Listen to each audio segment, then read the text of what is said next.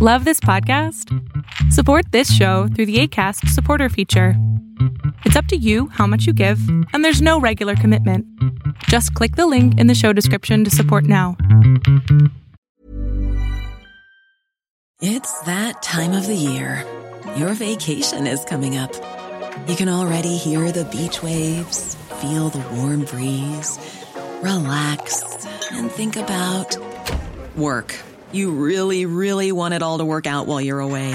Monday.com gives you and the team that peace of mind. When all work is on one platform and everyone's in sync, things just flow wherever you are.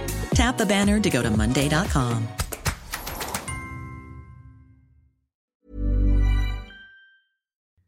The opinions expressed in this podcast are those of the participants, not of Reuters News there is a general belief, at least amongst the Islamic State militants, that if you're killed by a woman, you're not going to go to paradise. So this makes them particularly a threat.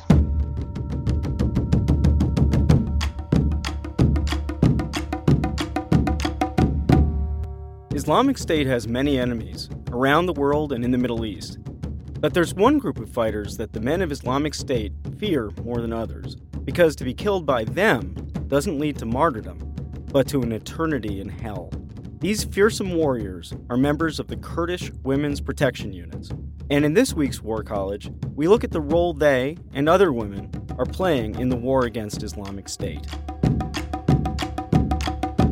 You're listening to War College, a weekly discussion of a world in conflict focusing on the stories behind the front lines. Here's your host, Jason Fields. Hello, and welcome to War College. I'm Reuters opinion editor Jason Fields. And I am Matthew Gault, contributing editor at War is Boring. Today, we're speaking with journalist Benedetta Argentieri. Uh, she spent the last few years covering the wars in Iraq and Syria, um, and she does it from the female perspective, which um, can't make life easy, I'm going to guess. Uh, Benedetta, thank you so much for joining us. Thank you for having me. So, in the West, there's this narrative that Kurdish forces uh, deploy women uh, onto the battlefield in combat roles, um, and that women are uh, what e- uh, equally in the fray. And I just wondered how true that was. Uh, I think that first we need to make a clarification because uh, we tend to believe the Kurds as a monolithic group, which they are not. They are very much politically divided. And within those groups, there are many differences. I think that the ones who are deploying uh, women actually on, on, in combat, they are the YPG. And the YPG is the People's Protection Unit, mainly operating in Syria and some part of Iraq, such as Sinjar. And they have a whole female unit called YPJ that became a very, very famous through pictures and stuff of like journalists that went over there. The YPG is also linked with the PKK, the terrorist group, like so-called terrorist group uh, uh, for NATO and the US and Turkey as well, of course. And because of this connection, their ideology overlapped in a lot of ways. And the PKK was the first one to actually start this uh, uh, all female unit kind of concept. And so this is why you have these two groups that operate both in Iraq and Syria that deploy women.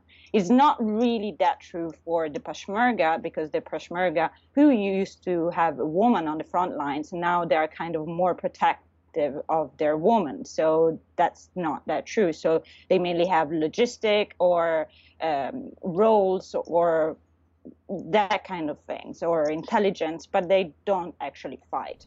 Gotcha. Um, and so, actually, I guess we should uh, spell out the PKK and um, I guess if uh, uh, allied to it, they're actually communist slash socialist, right? I mean, it's they're not an Islamic group. No, they're not. They're a secular group, and within the groups there are like several different religions uh, that uh, people are actually observing, and they are. They used to have a Marxist like kind of group, but now they're shifting to a more new concept, a political concept, which is called uh, uh democracy confederalism, which is a kind of a, they kind of abandoned that Marxist uh, ideas to a more open to democracy kind of thing. It's a Gotcha. very com- complicated like concept, but it was their leader Abdul Öcalan that imprisoned that because he's got imprisoned in 1999 started this shift. Okay, well that makes sense. I guess I was just um, thinking it was worth mentioning in that. Um, I mean, because part of socialist ideology has been equal rights for women anyway, and I just thought it might be helpful to explain some of the differences. It is, So- especially in a place like the Middle East. That's a kind of a revolution you know, to have like female, uh, uh, uh, kind of a feminist revolution within the revolution. So, like one of their ideology is well, what uh, uh, Abdullah Öcalan is writing is that there is uh, no real revolution of the press if first there is a woman liberation movement. So the two are very much linked again. All right, well, Benedetta, can you tell us about some of the female soldiers you've met? Uh, what were they like? What did they fight for? Uh, well, I was very lucky because I was able to meet several uh, women fighting in several uh, trips I made. I think that the first encounter uh, was uh, in Syria last year with a sniper unit, a whole sniper unit that was stationed in Tilkocher, which is at the border, the Iraqi-Syrian border. And it was a group of seven, and originally there were 20. Uh, 13 got killed in the in the past years. So there was a German girl uh, a German woman who was the leader of the unit, and uh, she was orig- she's originally Kurdish, Areen, but she uh, but she was born and raised in Cologne. And when she saw the ISIS advancing, she decided uh, to drop out of school because she was in med school and uh, link up with um, with the YPJ. Uh, the important thing is that most of these women, when you talk to them, eh, they are fighting not just ISIS or Daesh, as they call them, uh, as they call the jihadi, but they're fighting for freedom and equality for women in the Middle East and uh, around the world too. So they want to show that women are capable to do exactly the same jobs that men do, and um, and they are equally um, good at it. So this was. Uh, it's a perspective that most of them have on the battlefield. And also another woman I met that I really like to mention her is she's uh, called Beritan, and I met her in Sinjar in March, and uh, she's a PKK commander, and uh, who joined the PKK about 10 years ago. And uh, she was uh, she arrived in Sinjar as soon as uh, ISIS attacked and helped many of the civilians who were fleeing the area to actually uh, flee. And um, her duty when I met her was human rescue and um, so she would uh, what her job involved was gathering intelligence within the city of Sinjar and uh, trying to uh, understand where civilians trapped with ISIS or enslaved were uh, kept. And um, and during night uh, she would sneak in with like five other women with just her AK-47 and two hand grenades and liberate them. And uh, in the I, in the 10 months of war I mean, in 10 months that she was there, she was able to free more than 100 people. So she was a pretty incredible person to talk to. They have actually a, their own agenda at the same time that, I mean, it's, it's just another reason to fight. It's not just uh, for their homelands. When you join one of these militia groups, there is a big part of indoctrination as well. So both men and women have to uh, study the jineology, what is they're called jineology, and it's uh, the translation is the science of woman, and uh, this is part of their ideology. So again, as you said, they just don't fight; they fight for whole thing. Well, so I was going to ask, um, are they famous in the uh, in the area? I mean, are the people they fight with or the people they fight against? Is there a particular notoriety around them?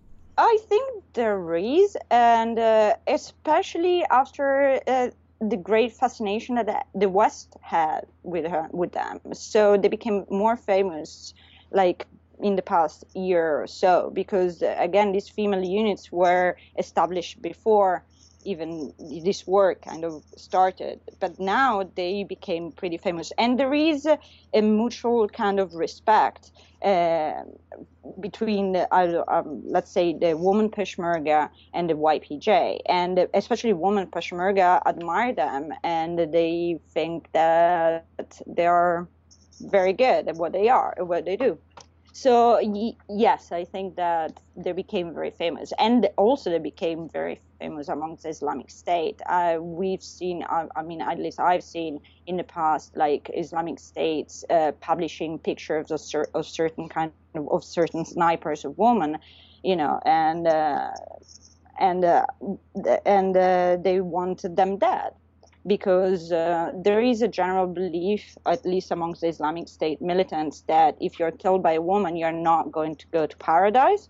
And uh, so this makes them particularly a threat. Right. They're, they're an important piece of the psychological battle uh, and the propaganda battle against Islamic State, right? Absolutely.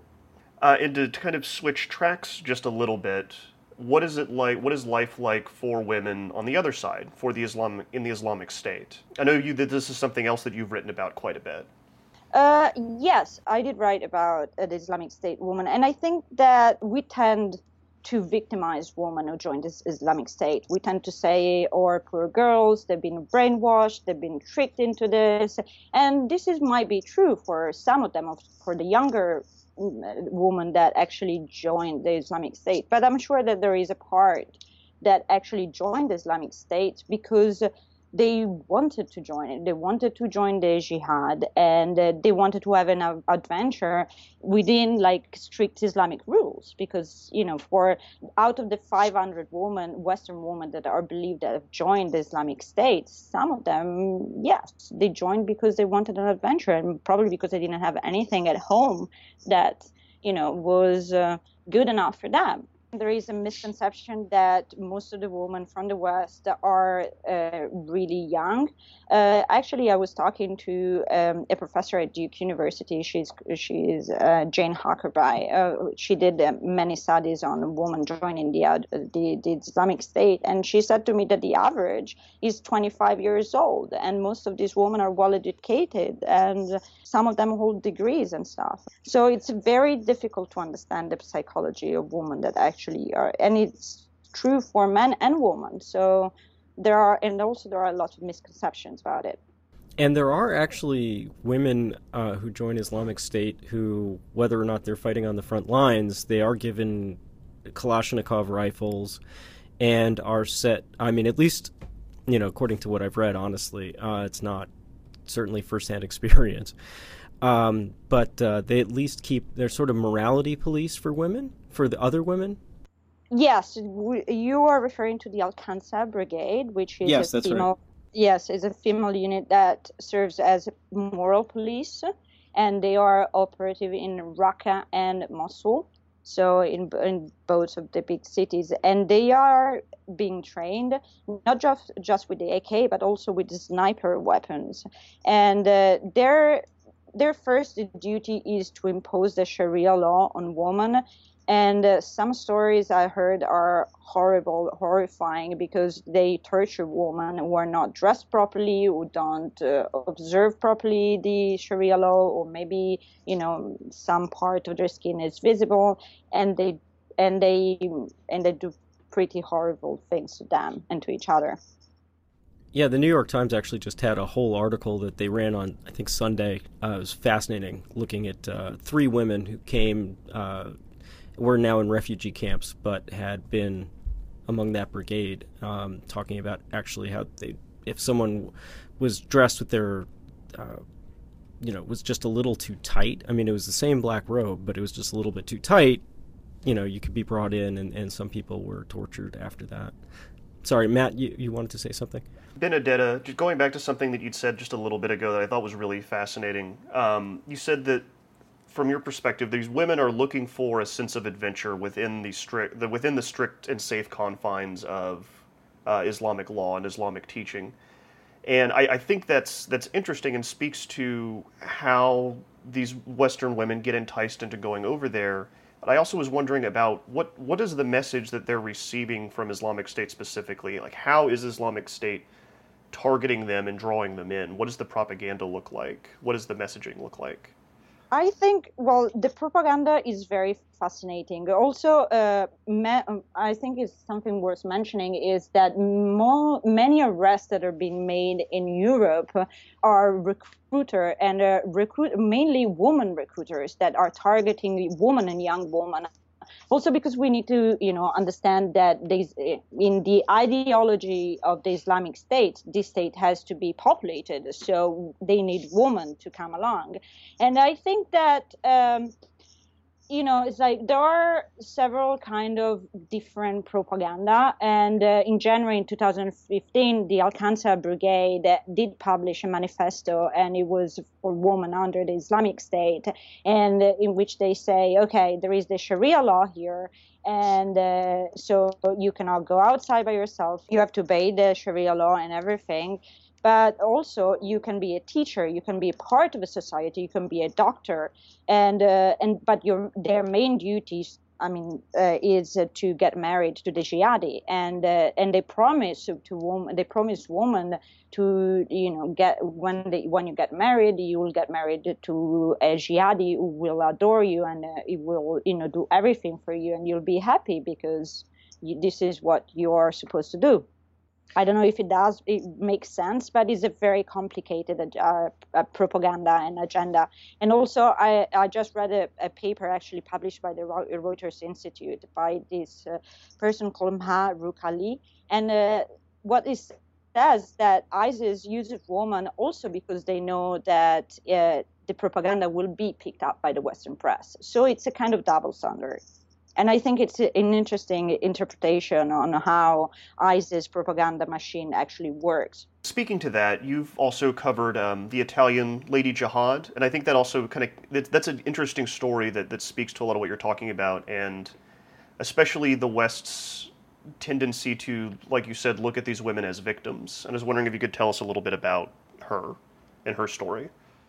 I think that Lady Jihad is anything but a victim here. I mean, she is. Uh, um, she's called. Her name is Maria Giulia Sergio. Then, when she converted, she uh, chose chose the name of Fatima, and she's a 29 years old woman who came from a really Roman Catholic family, and. Uh, she moved from outside Naples to Milan when she was like 12 or 13 and uh, when at university, she converted to Islam. She said in several interviews before actually joining the Islamic State, it's because uh, uh, her family friend uh, brought back from some trips some paintings of uh, Islamic paintings and everything. So she started studying and uh, she loved Islam and she converted.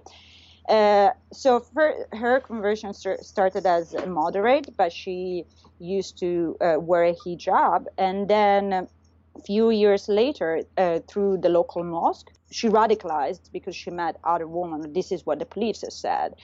And uh, when the, in like June 2013, she started like uh, um, saying that she wanted to go to Syria. To go to Syria, she needed a husband. So she went up to the recruiter and said, Please find me an husband to go to Syria.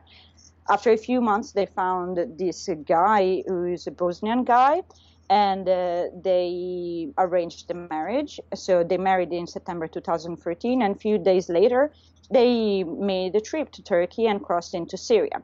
But the interesting thing is that once she joined Islamic State, she uh, used to talk to her family on a daily basis, and her family converted as well. All her family, so mother, father, and a sister, and a young and an older sister actually. And uh, once she was in Syria, she started convincing them, saying, "You need to come and join us." Uh, the, the, Italian police actually arrested the whole family before they could make the trip. But uh, I thought it was very interesting uh, because we heard also the conversations that uh, they had over Skype and over the phone. And it seemed very much that she wanted them to come because she needed to prove to the Islamic State that she was a good Muslim. So all her family. So my, my understanding is that if you go and join the Islamic State and you're able to bring your family, then you kind of scale up the hierarchy, kind of thing. And so this is why she was very keen on this. Uh, so do you know what her fate is? Is she still in Syria? Uh, from what we know, she is still in Syria. She's about 30 kilometers from Raqqa. But in the meantime, her mother died uh, actually in prison, and her father said that she's evil and that he wanted to convert back to Roman Catholicism. And uh, also because I think that he's going to trial very soon, and this is a way to try to mitigate what the court will say. Well, that's uh, definitely not. I had not heard a story exactly like that before. Quality sleep is essential. That's why the Sleep Number Smart Bed is designed for your ever evolving sleep needs. Need a bed that's firmer or softer on either side? Helps you sleep at a comfortable temperature? Sleep Number Smart Beds let you individualize your comfort so you sleep better together. JD Power ranks Sleep Number number 1 in customer satisfaction with mattresses purchased in-store. And now, save 50% on the Sleep Number limited edition Smart Bed for a limited time. For JD Power 2023 award information, visit jdpower.com/awards. Only at a Sleep Number store or sleepnumber.com. Hiring for your small business? If you're not looking for professionals on LinkedIn, you're looking in the wrong place. That's like looking for your car keys in a fish tank. LinkedIn helps you hire professionals you can't find anywhere else, even those who aren't actively searching for a new job but might be open to the perfect role. In a given month, over 70% of LinkedIn users don't even visit other leading job sites. So start looking in the right place. With LinkedIn, you can hire professionals like a professional. Post your free job on linkedin.com slash people today.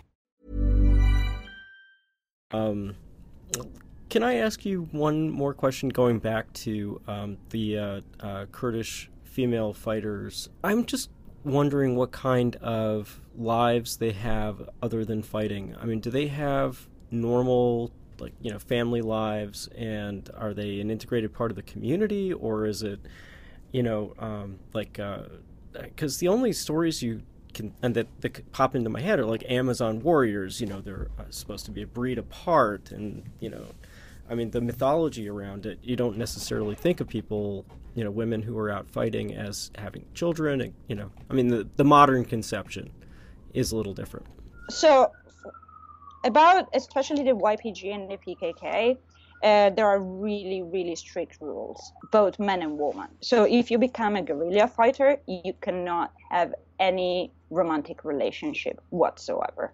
So this is a really, really big part of their ideology because you're kind of married to the cause. So if you start having relationship, that will, you know, uh, take away tension or even, you know, um, uh, tension or anything from the battle. So this is a very important thing.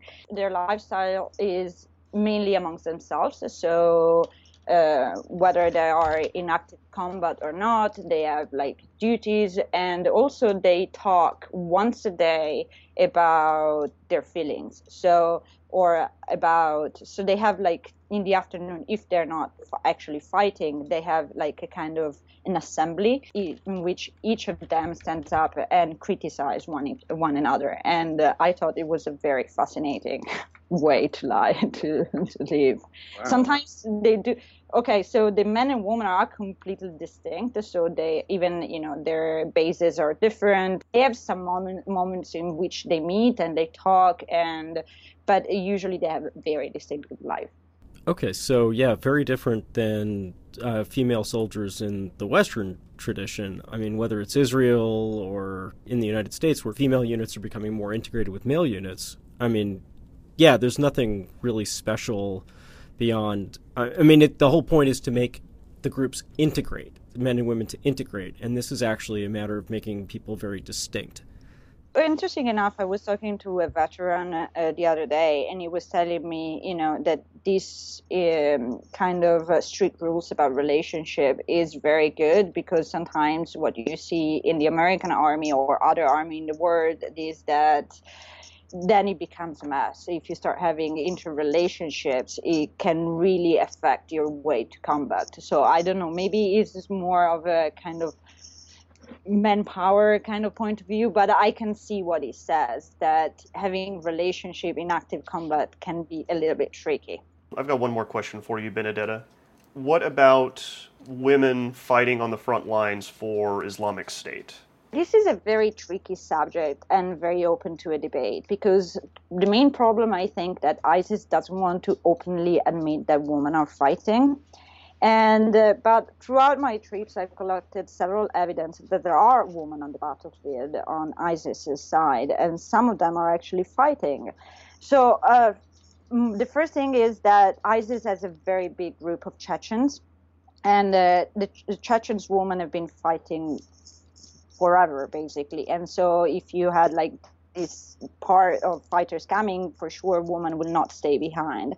But I think most importantly is that I talked to several like foreign fighters, and particularly one Italian fighter who used to uh, who joined the Kurds, and he actually showed me pictures of uh, women's bodies on the ground, and the interesting thing, uh, there were three women. The interesting thing is that they were not obviously dressed with uh, any cover or anything. They weren't covered. They were actually dressed like men, exactly like men. And because ISIS, uh, all of them, they have like kind of long hair. They really blended in from afar, from far away. Uh, he also he was telling me that he believes that uh, there were many women on that front, and which was the Hasaka front, so near Raqqa kind of thing, because they had a huge group of YPJ, uh, so woman fighters. So they thought that sending a woman fighting woman was better than uh, the man fighting man. If we, and uh, also. Um, as you as we previously said, women have been trained in to weapons to snipers to stuff. And it does make sense that when in use they call them. Even in the manifesto that we cited before the al-Quds brigade manifesto they say that if an emir uh, allows you know in times of need and stuff uh, an emir can make a fatwa and ask them um, and ask the woman to join the fight uh, my personal takeaway of this is that there are women fighting, not a lot, but some in like in, in certain kind of like front. But I think it really depends of again of the hierarchy and uh, that they are in, and it, that depends very much on their husbands. So the more up in the hierarchy the husband the husband is the more chances that she has a really active role into ISIS whether it's fighting or whether it's like ideologically I don't know if you remember there there's been a raid in May 2015 by Delta Force in Syria it was the successful actually a raid in Syria by the U.S. Army, and they killed the Minister of Finance of uh, of ISIS. And in the raid, they actually arrested his uh, wife, Um Sayyaf, who's now in prison in Erbil.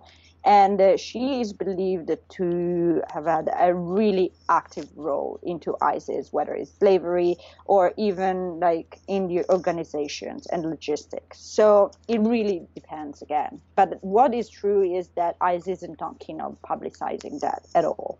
Definitely a very different side of the story. ISIS do enslave women quite a lot. So like yeah. let's try not to mix up the two things. But it's also true that, you know, at least from the evidence I collected, that there are some women fighting. What was it like covering this? I mean, you know, when you're actually in inside the country, is it hard as a woman to do it? Um, were people welcoming to you? I've never had really a problem, especially when I embedded or stayed with the YPJ and the PKK, because uh, you stay with a woman. So what happens is, even if we were a group of two, three journalists, I uh, I was staying with a woman, and I honestly, I never felt so safe in my life. I I would go anywhere with this woman because they, I recognize that they are really good at what they are, and um and and as a general, I think that with them I never had any problems. With the Peshmerga, you can see that they have a more kind of Western mentality, if you see what I mean. So they were uh, like very welcoming, but also objectifying me, taking like 500,000 pictures of me on the front with them. And uh, so that was a little bit tricky sometimes because I had to stop them and saying, okay, guys, now I really need to do my job and I need to write. I need to talk to you. I cannot take 500 selfie with you because I can't. But other than that, I never had uh, really any problems. I really felt like a superstar, I have to say. all right. Well, again, thank you, Benedetta. I really appreciate all your time. Thank you so much for joining us.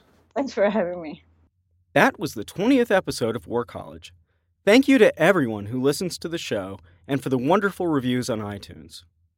We're going to take a break for a couple of weeks, but we'll be back in January to talk about how weapons programs go wrong and why the B 52 may become the first warplane to see a century of service.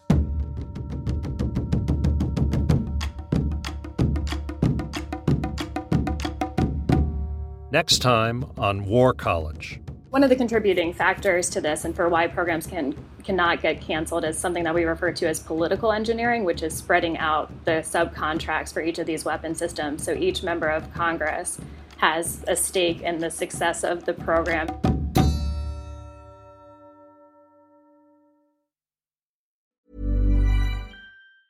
Hey, it's Danny Pellegrino from Everything Iconic. Ready to upgrade your style game without blowing your budget? Check out Quince. They've got all the good stuff shirts and polos, activewear, and fine leather goods, all at 50 to 80% less than other high end brands. And the best part? They're all about safe, ethical, and responsible manufacturing. Get that luxury vibe without the luxury price tag. Hit up quince.com slash upgrade for free shipping and 365 day returns on your next order. That's quince.com slash upgrade.